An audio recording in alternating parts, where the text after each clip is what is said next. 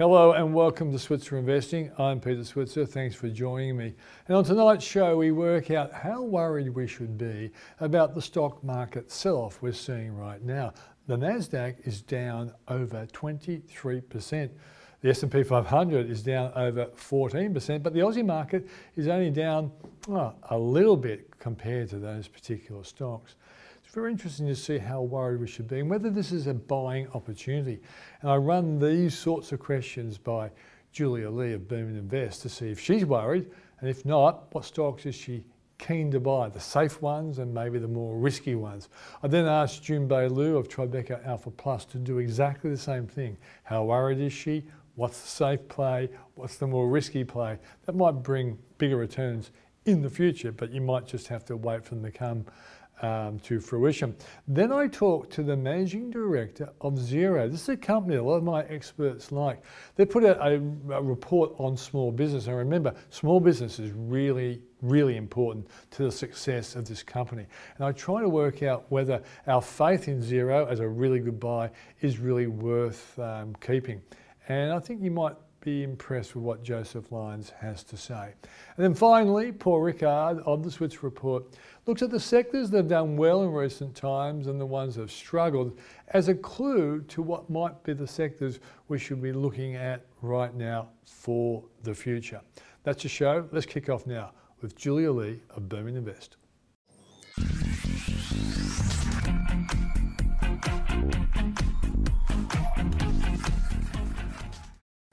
Thanks for joining us, Julia. Great to be here, Pete. Okay, there are a lot of people out there a little bit toey about the stock market right now. I guess if you'd gone really long the NASDAQ, you're really out of the money, you know, down about 23%. Our market's done pretty well compared, we're, about, we're kind of flattish um, compared to the US markets. But how worried are you about what you're seeing happening in the stock market now? Or do you see it as a potential buying opportunity? I think when I, I, look at buying in the share market, I like to look at things through cycles. And when we have a look at the economic cycle, you go through phases of recovery, then expansion, and then you have a look at a slowdown and then a downturn before going back into that recovery phase. So I guess investors at the moment are probably hearing terms like late cycle quite a bit. And that's as the economy starts to slow down. And that's the fear at the moment that we are now going into a slowdown not so much a downturn yet, that's probably still ahead of us. So investors are starting to tailor their portfolios uh, late cycle. I guess the question is um, in terms of timing, how long you're looking at uh, in terms of uh, your investment um, on what you do with uh, your investments at this part of the cycle. Generally, for more active investors, the timeframes tend to get shorter and shorter. They're willing to take less longer term risks and they, they need to see sort of a payday shorter term.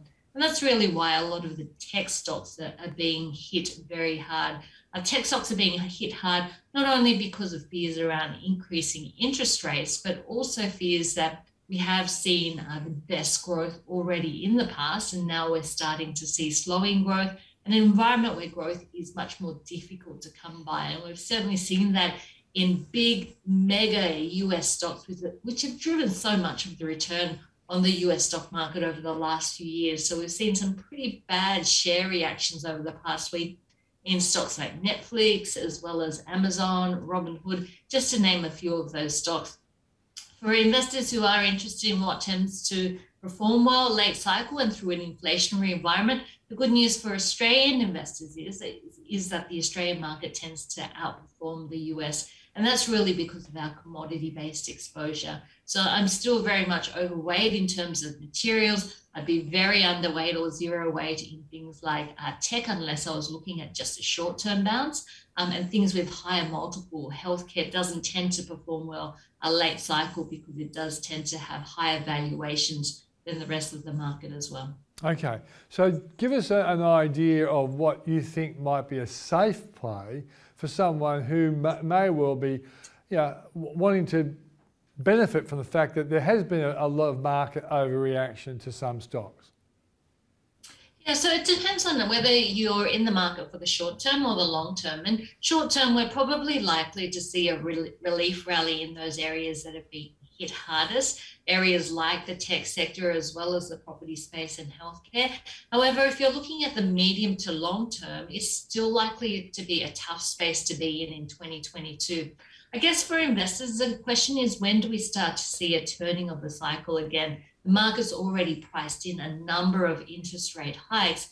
And I guess the good news is that the peak interest rate for this cycle is not going to be anywhere near what we've seen in terms of the peak for past cycles. I think the last cycle, you know, interest rates started at 3% and then peaked at 4.75%. Interest rates are going to get nowhere near 4.75% as the official rates here in Australia. The market's pricing in that they'll probably peak at 1.5% sometime next year and then we'll start to see interest rates coming back down again. So I think it's important to look at the, the shape of what's expected over the next 12 to 18 months um, and for investors, just to have a think about you know, whether they have the risk appetite uh, for the type of volatility that we're seeing over the next 12 months. And don't forget that the market prices in the future.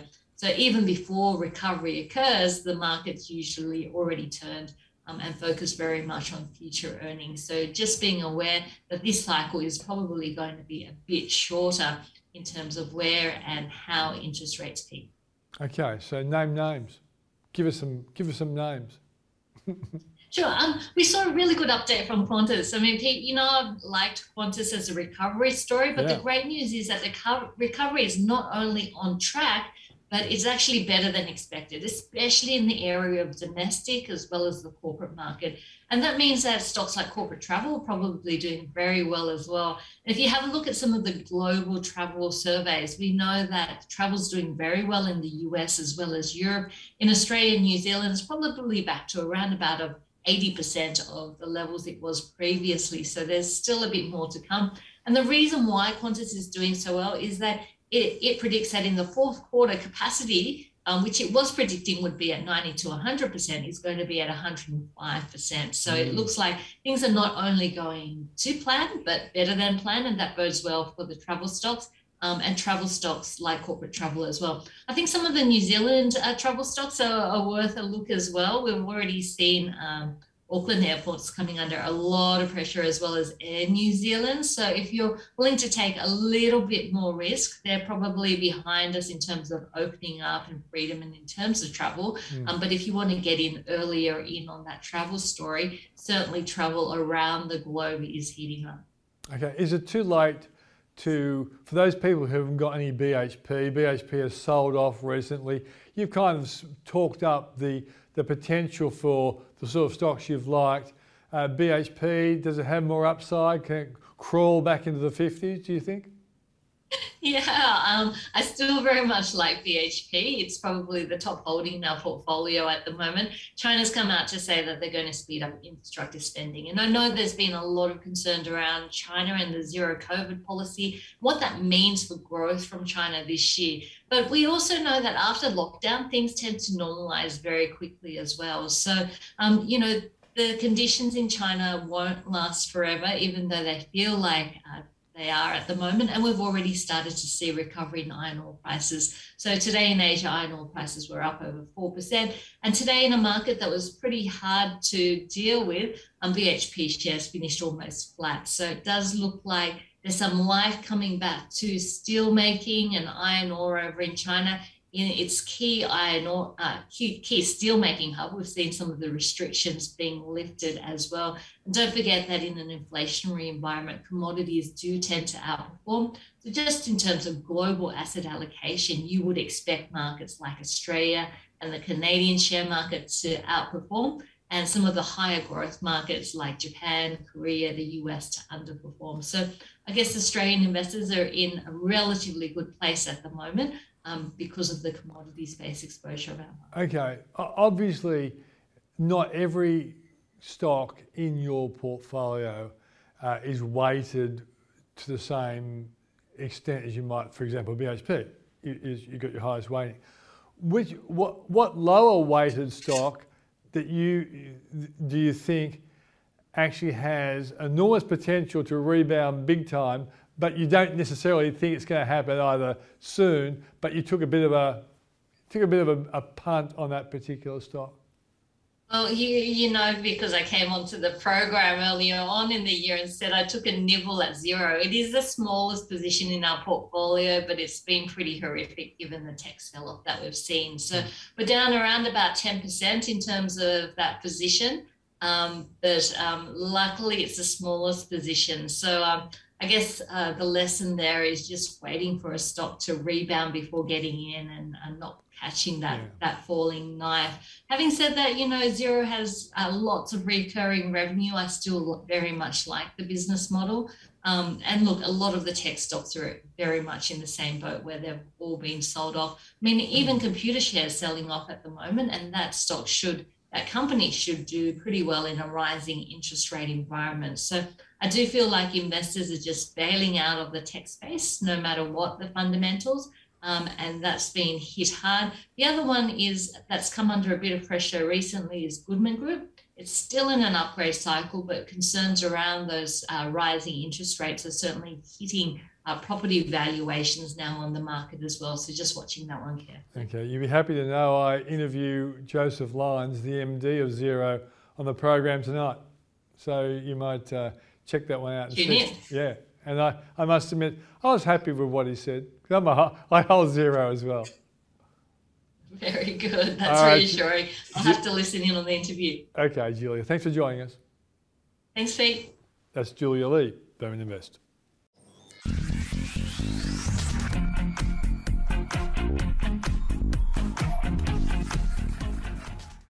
Well, joining me now is Junbei Liu of Tribeca Alpha Plus. Great to see you, Junbei. Great to see you, Peter. How are you doing? Very good, very good. But, you know, like a lot of uh, investors, people are a little bit worried about what's going on in the market right now. How would you explain the, the volatility and negativity we're seeing right now? Look, it's uh, it's incredible, isn't it? So uh, the volatility is mainly because the market is adjusting to uh, the higher interest rate expectations. Now that's important because it makes the money more expensive, uh, and also it makes um, some of the uh, uh, growth companies look more expensive than um, you know what it was in the previous life. So um, markets going through that transition, um, and it is creating a bit of volatility. At the same time, um, many of us didn't quite expect how quickly um, the interest rates increasing. You know, we all know interest rate will get higher, um, but at the moment, because of the inflation, um, you know, near-term inflation outlook, the interest rate seems to be going higher very, very quickly. So market just are going through that trend, that adjustment, um, and that's about it. And from time to time, you have the fear of recession and things, but that is way, um, you know, way too bearish for for our markets. Yeah. Now, the interesting thing is, and like I know you're smart. You've been doing this a long time. And hopefully, we know that there's interest rates have increased in the professional market, but central banks really haven't increased interest rates too much yet, but we expect them to do, to do so.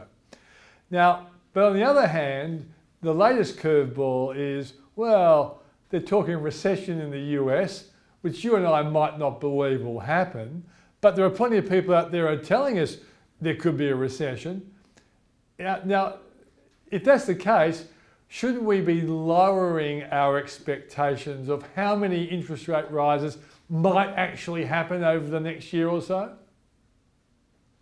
Look, it's it, you're absolutely right. Uh, market seems to be oscillating between too much inflation, which means the economy is running super hot, um, yeah. to too much, uh, to, well, uh, to to uh, is potentially going to recession with too yeah. much interest rate hike.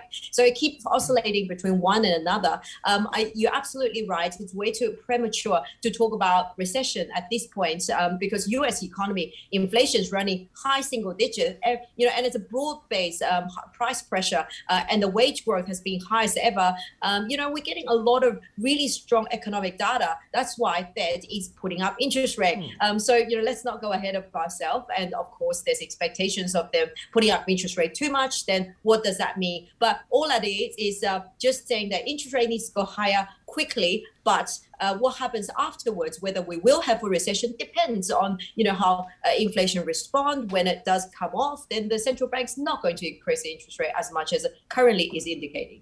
Okay, yeah. Sometimes we get accused, you and me, of being a little too positive, um, and so I don't care. Being positive works. Eight, seven or eight years out of ten, being positive works. But let's just say this.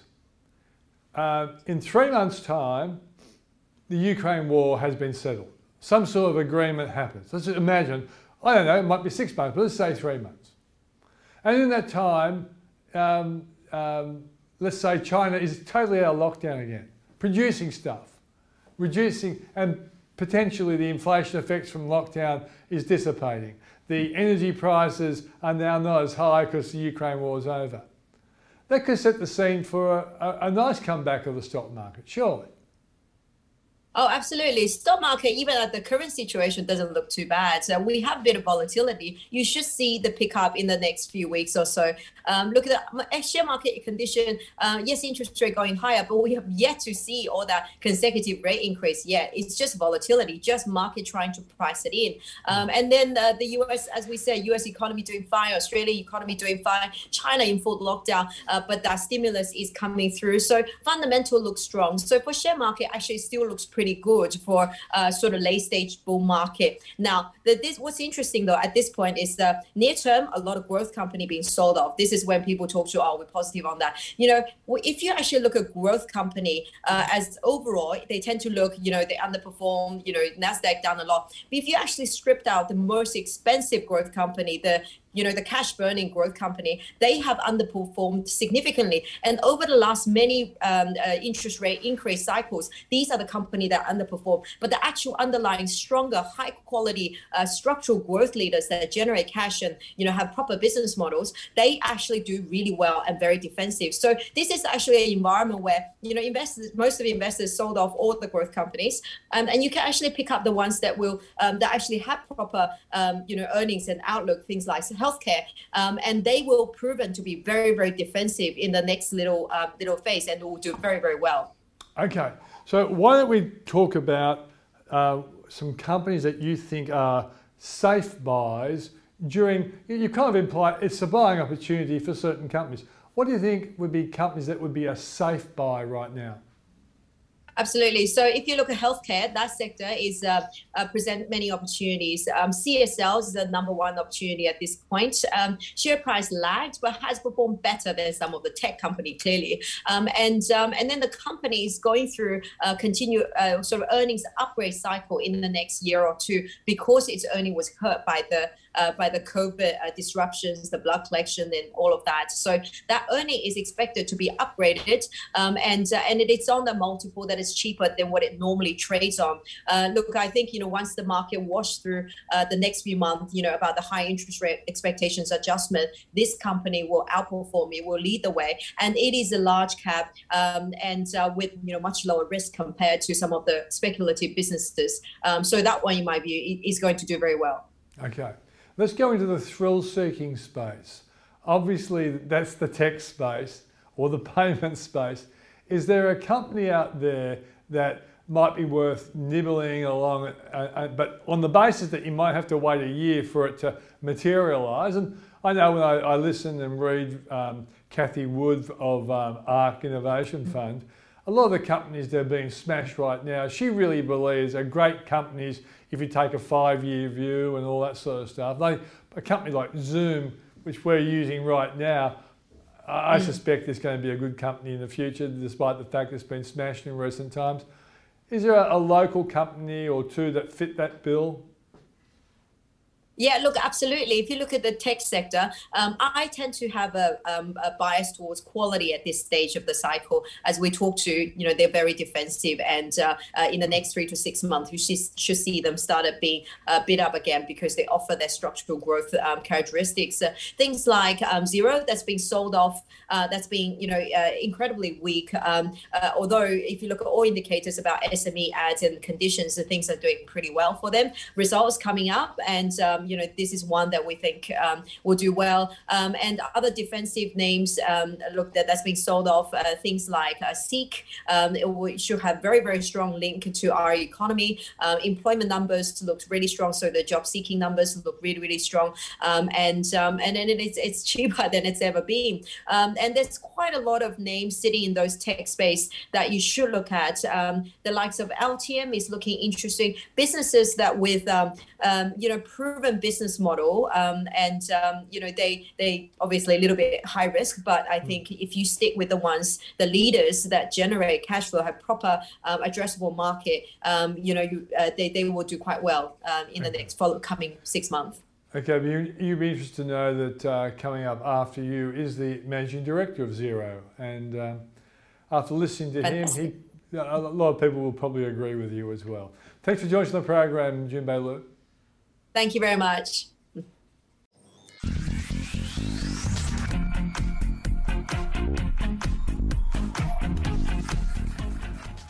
Joining me now is the MD of Xero, Joseph Lyons. Thanks for coming to the program, Joseph. Thank you, Peter. Great to meet you. Yeah, same here, mate. Now, you, you guys have put out a, a special report with a very interesting title where opportunity lies, Australia's new small business boom. Tell us about what this small business boom is about. Yeah, uh, thanks. Thanks for the question. I mean, our report uh, does cover what we're seeing as an emerging trend in small business creation, and I think what it does is it really reflects on the last couple of years, um, but also the industries and regions that we're seeing the largest growth in. Um, and there certainly is a new small business boom that we have seen. Um, and then the report also shares some of the projections around the contribution that we see that small business will make to the economy over the next decade. Mm. Um, and then also we you know unpack what is the kind of changing profile of the new entrepreneur here in Australia. Mm. Well, yeah, I, have recently done a number of um, television um, special webinars for for Optus, and I, I, met a whole lot of new small businesses, and some of them have actually come out of the coronavirus lockdown. So effectively, they were at home locked down, and they've come up with fantastic business ideas. Use things like TikTok to get extraordinary exposure. I guess that's part of the boom that you're talking about. Yeah, absolutely. I mean, it's certainly encouraging to see that many new small businesses that have started up through the pandemic absolutely have technology at their core. Yeah. And we know how important it is, uh, you know, having technology adoption because it does mean that this next generation of entrepreneurs are setting themselves up right from the start. Yeah. So obviously, the, the revelations that's in this report, and I'll ask you later how people can access the report.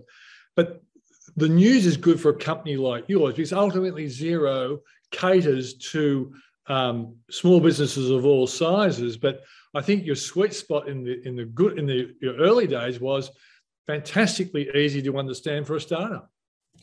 Yeah, absolutely. I mean, that, that's continued to be a, a, a, core foundation of our business that we want to create beautiful software that's intuitive and easy to use and for small businesses to be able to use our platform on the go as well. And you know that remains true now, um, even all these years after that we uh, we started up.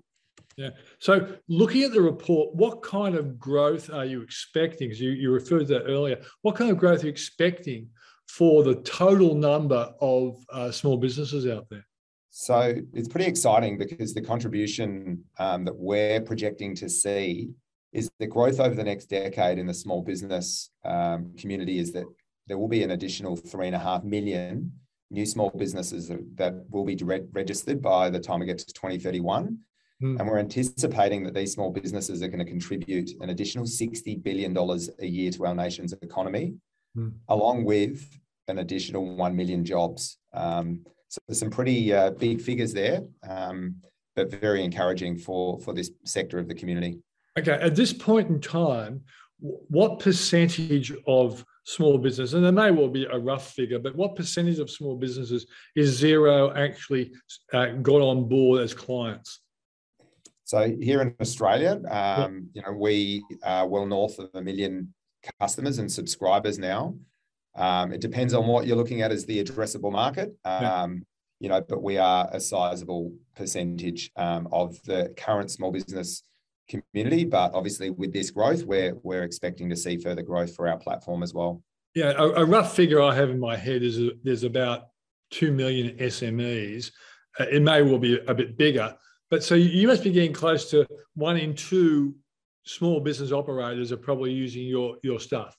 Yeah, I mean, and again, it d- depends on the the, the size um, that, you, are looking at, but um, yeah, around that figure is what you can expect. So, therefore, if if we're anticipating from your numbers another three million small business operators, that that kind of implies that the potential growth for Xero is quite substantial as well. Yeah, indeed. I mean, we uh, continue to back the investment that we're putting into our platform so that we make it a compelling proposition, not just for our existing customers, but also for new ones. Hmm. What, what are the greatest barriers for you in getting through to SMEs about the value of working with you guys? Sorry, play that question back. Well, you know, what I'm saying is that ultimately, um, the, the SMEs who have jumped on board with Xero uh, have recognised you know your competitive edge in a sense. What what are the, the, the difficulties in getting that message out to the, the SMEs who aren't using your product? Yeah, I mean that, that that's a good question. We uh, are very fortunate to have a very strong connection to the accounting and bookkeeping industry across the country as well. Um, our, our partner community has been a core foundation of Xero from, from the outset. You know, we continue to remain very focused on supporting the needs of, of our accounts and bookkeepers, and certainly we've enjoyed the adoption of many you know, new early adopters to Xero, and, and now you know, we're continuing to work with the entire industry to share with them the benefits of cloud accounting and cloud technology. Um, equally, we're continuing to invest in our brand so that we can continue to build awareness of Xero um, in the small business community directly as well. Um, so, you know, we're just continuing to build our investment not only in our partner channel and our partner community, but ensuring that small businesses have an understanding and awareness of the benefits of cloud. Okay. So, so a lot of people presume that Xero is simply a, a bookkeeping service, but it's more than that. Do you think the market fully understands the, the comprehensive other sort of bolt on services that you guys provide? There's certainly uh, work to be done there. And um, as you're aware, like one of the real benefits of Xero is that we are an open platform. We have over a thousand apps that can plug into Xero in our ecosystem, and you know, addressing a, a range of different um, challenges, inventory, point of sale, CRM, um, etc. So you know, we have a thriving ecosystem of app partners also that we work with very closely to address pain points of specific industry verticals. Hmm. Looking at your report, uh, is, is the growth primarily coming from tech related businesses? Or is there a, a, a, other sectors that are showing a, real low growth? If I'd asked this question 10 years ago, you might have talked about tourism and education uh, businesses likely to grow pretty strongly over that period of time. But are there other sectors that are showing potential? Uh, yeah, absolutely. I mean, we, we anticipate that construction is actually going to be the fastest growing industry. We're expecting over 600,000, 624,000 to be precise, um, you know, new small business customers over the next 10 years. Professional services also playing a really significant um, part in the growth as well, with almost half a million new businesses starting up. And then transport, um, just over 400,000 as well. So it's not just technology businesses, it's across all industries. Yeah. As I listen to you, and I, I know as a, an employer myself of um, quite a lot of uh, employees, I know a lot of uh, people want to work from home. Uh, and a lot of people are deciding to work from home and set up small businesses in their own right. Is that trend a, a beneficial trend for Xero as a supplier of those kinds of services that would cater to a, a new small business? Yeah, I think I think it has certainly been a benefit in that our platform is a cloud-based platform, which means that you can access your financial data from any device anywhere. You don't need to be wedded to a desk or an office like um, you know, incumbent or legacy desktop software. Yeah. Um, so it certainly has been a, a tailwind or or a benefit in ensuring that businesses can maintain their continuity by being in a cloud-based product like Xero. Okay. Now, Joseph, most of my questions have been around, you know, your observations around small business. Um, I've got one other question, which I, I want to save it for for uh, the end of the interview. But is there any other important observations from this report that people should be aware of? Yeah, I think the. I mean, we touched on it a bit earlier, but just the uh, sort of the new profile of small business owners that we're seeing, and and those that are being brave and taking the leap to starting something new. So, what we see now is that um, you know small business owners are increasingly younger. So we now are seeing that 45% of new small business owners are under the age of 35. Over a third of them are far more culturally diverse and having been born overseas. And um, importantly, we now have over a third of entrepreneurs being uh, women and fem- uh, women that are starting up their business as well, which is fantastic to see. In fact, we've actually seen a 40% increase in new business new businesses owned by females, which is just wonderful for diversity across our community. Yeah. Um, one, this is the question now I, I want to throw at you. Um, we have a financial services business and our clients are in Xero. When I'm asked on my TV program, you know, what company do I, do I like, particularly tech company, I always say Xero. Uh, and I feel as though the market is not really anticipating the potential growth of the company. I know you you can't comment on the share price, but do you think that the market assessment of your company where it's going is probably underestimating your potential?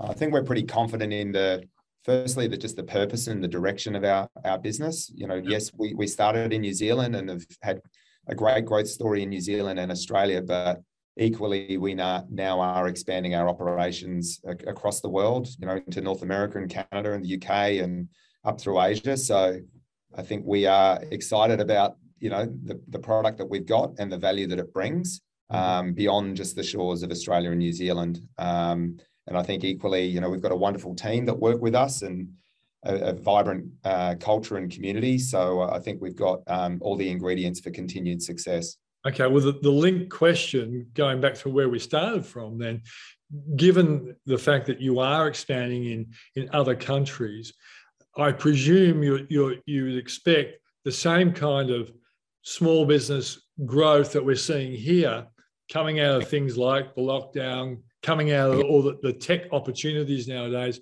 That, I guess, provides opportunities for Xero to grow in those, those foreign markets.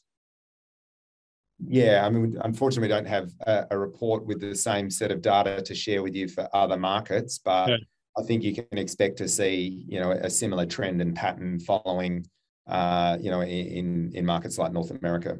Yeah, because ultimately the idea of the Great Resignation came started in America, but we are seeing it here in Australia, despite the fact we employers hoped we wouldn't. Yeah, indeed. Joseph, thanks for joining us on the program. Good luck. Pleasure. Thanks, Peter.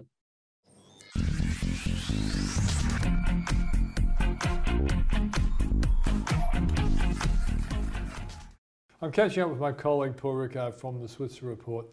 And I have a great belief that if you look at where a stock market has been coming from, the strong sectors, it can sometimes give you a clue on what might happen in the future. And ultimately, that's what we're here about. We're trying to work out what are good investments for the future. And Paul is a close analyst of these sorts of sectors. So let's just see what's been going on in the market and all. Paul?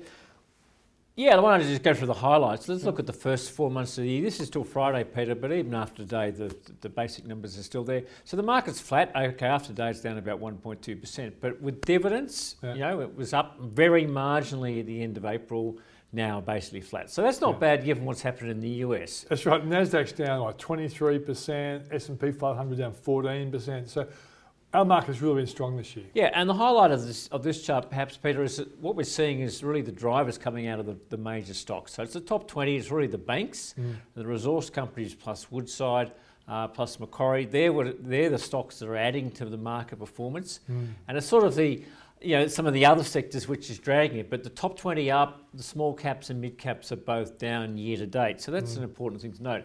Let's look at the sectors, and these are the, the 11 uh, ASX industry sectors, both the month of April, mm. but also for the four months ending uh, ending the 29th of April. Yeah. The positives in green, you can see that's resources, so energy, no surprises there. That's your Woodside, your mm. Santos. Uh, we can't be surprised given what's happened to the price of oil post uh, post the outbreak of, uh, of war in Ukraine.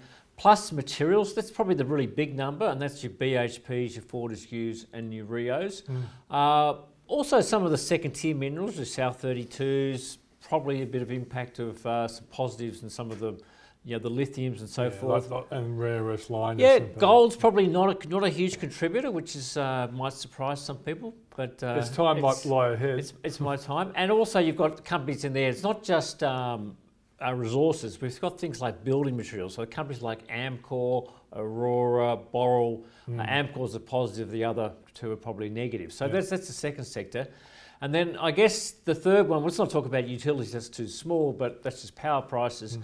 But let's look at the negatives. Mm. And there are all the high growth sectors, which again won't come as, as, a surprise. First of all, the IT sector off 22.7%. Yeah, that's the tech stocks. And they're a lot worse than that. There are some tech companies down 70, 80%. There are positives, though, a company like Computershare, uh, which is all classified as part of that sector, that's mm. actually up year to date. So there are, it's not totally every tech company or every company but in that most. sector, but most. Uh, and the other sectors that are negative are, again, healthcare, which in Australia is not really a defensive sector. We see that more as a growth sector, and that, mm. of course, is perhaps just again a question of multiples and consumer discretionary, where you've got some uh, some high flyers in that sector that have also been sort of hit. So uh, yeah. it, it's it's the impact of higher interest rates on the one hand pushing up materials, uh, on the one hand helping the financials, which is a positive. The biggest sector up 4.6 percent. On the negative side, you've got um, you know IT, um, consumer discretionary, okay. and healthcare. Let's try to make some sense of this, Paul. You know, and I'm, I'm doing it from a point of view of what might be the sectors that do well in the future. Now, I think it's totally understandable that consumer discretionary should go off the board because we know Harvey Norman, JB Hi-Fi, they killed them during the mm-hmm. lockdown period. We're out now, so people are starting to look for services, and people are desperate to go overseas and things like that. Where would the travel companies be? In that group? Well, some of those are well, Qantas is industrials, which yeah. is a bit, always a bit strange. But some, the, some of the the, uh, the ones you mentioned, like the flight centres, the webjets, they're actually in consumer discretionary. Yeah, so, that's right. So you get a bit mixed up. The, the sector Which means that that's the part that could actually help discretionary going forward. Yeah, the other thing that's help, that's going against consumer discretionary, you've got the you know all the casinos have largely been in trouble. You know, Crown, Star, and uh, yeah. Aristocrat Leisure is probably the biggest one there, which uh, had a takeover of, of a company in the uh, in uh, in Europe, and of mm. course that fell through. That was Playtech. Mm. Uh, that's come down a long way. So there were some pretty expensive, pretty big multiple companies mm. Uh, that have come back. and that's why that, that sector. Yeah. So I think if you say, well, so what? This is history. Does history repeat itself? Uh, I still think we're in the market which is going to be led by financials and resources. Yeah, me too. And what, because they're the biggest sectors, Peter, when institutions are having to put money into those sectors, they're not buying anything else. And that's really the that's really why it's really hard for sectors like in the short term uh, IT and some of the neglected sectors really to make much of an yeah. inroad. So it seems to me then, Paul, that like those ones like uh, energy, resources, and, and financials, they have upside, but they probably don't have massive upside because they've already been for big runs.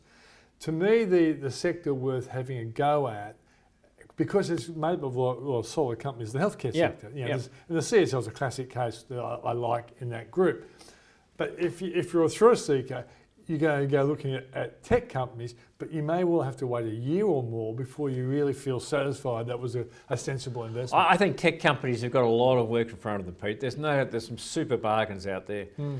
but you're going to have to be really patient and. Uh, you know, you got to. It's it's you know, be fearful when others are greedy. Whatever yeah, was that. Whatever right. the Buffett phrase is, Yeah. right? Um, and you're going to have to be the reverse of that, right? You're going to have to be really greedy, and you're going to have to do a lot of pain, I suspect. Mm. Yeah, uh, I, I guess the interesting thing, Paul, is at least you can get some of these companies that once upon a time were regarded fantastically at very low prices, but it's going to be a waiting game. Yeah, and I I think, look, the healthcare of those sectors that are in the red on the Mm. right hand side, that, we know that there is always reversion, right? We also know that there's rotation, right? Yeah. And uh, two R's, reversion and rotation. Yeah, and, and it's, it's, it's rare that the best sector one year is the best sector the following year and vice versa. In fact, IT was the best sector in 2019 and 2020. Yeah. Right? And it's been, was you know, got the wrath late last year Yeah. and it's the worst sector this year, right? That's what happens. Healthcare uh, has been a great sector for a decade. Yeah, it's been a bit tough for the last year and a half since, since really COVID came and we, we, we got the vaccination. It's sort of been once you had that sort of boom. So, um, you know, I I think healthcare is probably the one I like to look at simply because the, the, the demographic and some of the, the tailwinds are still there. But again, the market is still sort of seeing as high growth, and so that's being a bit negative. So that's probably the one that stands out for me. Uh, but I, I don't. One I don't like there is real estate, Peter, I and I, I don't know why that's not doing worse. But Yeah, um, no. and I, I think all I look at all everything around that in terms of higher interest rates, which should be a negative. I look at what's going on in in CBD Office offices. yeah. I just can't. I know we had a, an enormous lot of money came into it because and cap rates, rates or capitalisation rates went down, which drove it up. I just can't believe that's sustainable. So No. that's the one that scares me. But you know, it's up in the month of April and it's only down 5.8. But that's probably the one I wouldn't look at. Healthcare, is, I think, is and and IT, but you have to be really patient on the IT. I Yeah, suspect. one's healthcare is for the safer person, and the IT is for the thrill seeker. Thanks, Paul. Paul Rickard of the Switzer Report. And that's the show for this week. Thanks for joining us.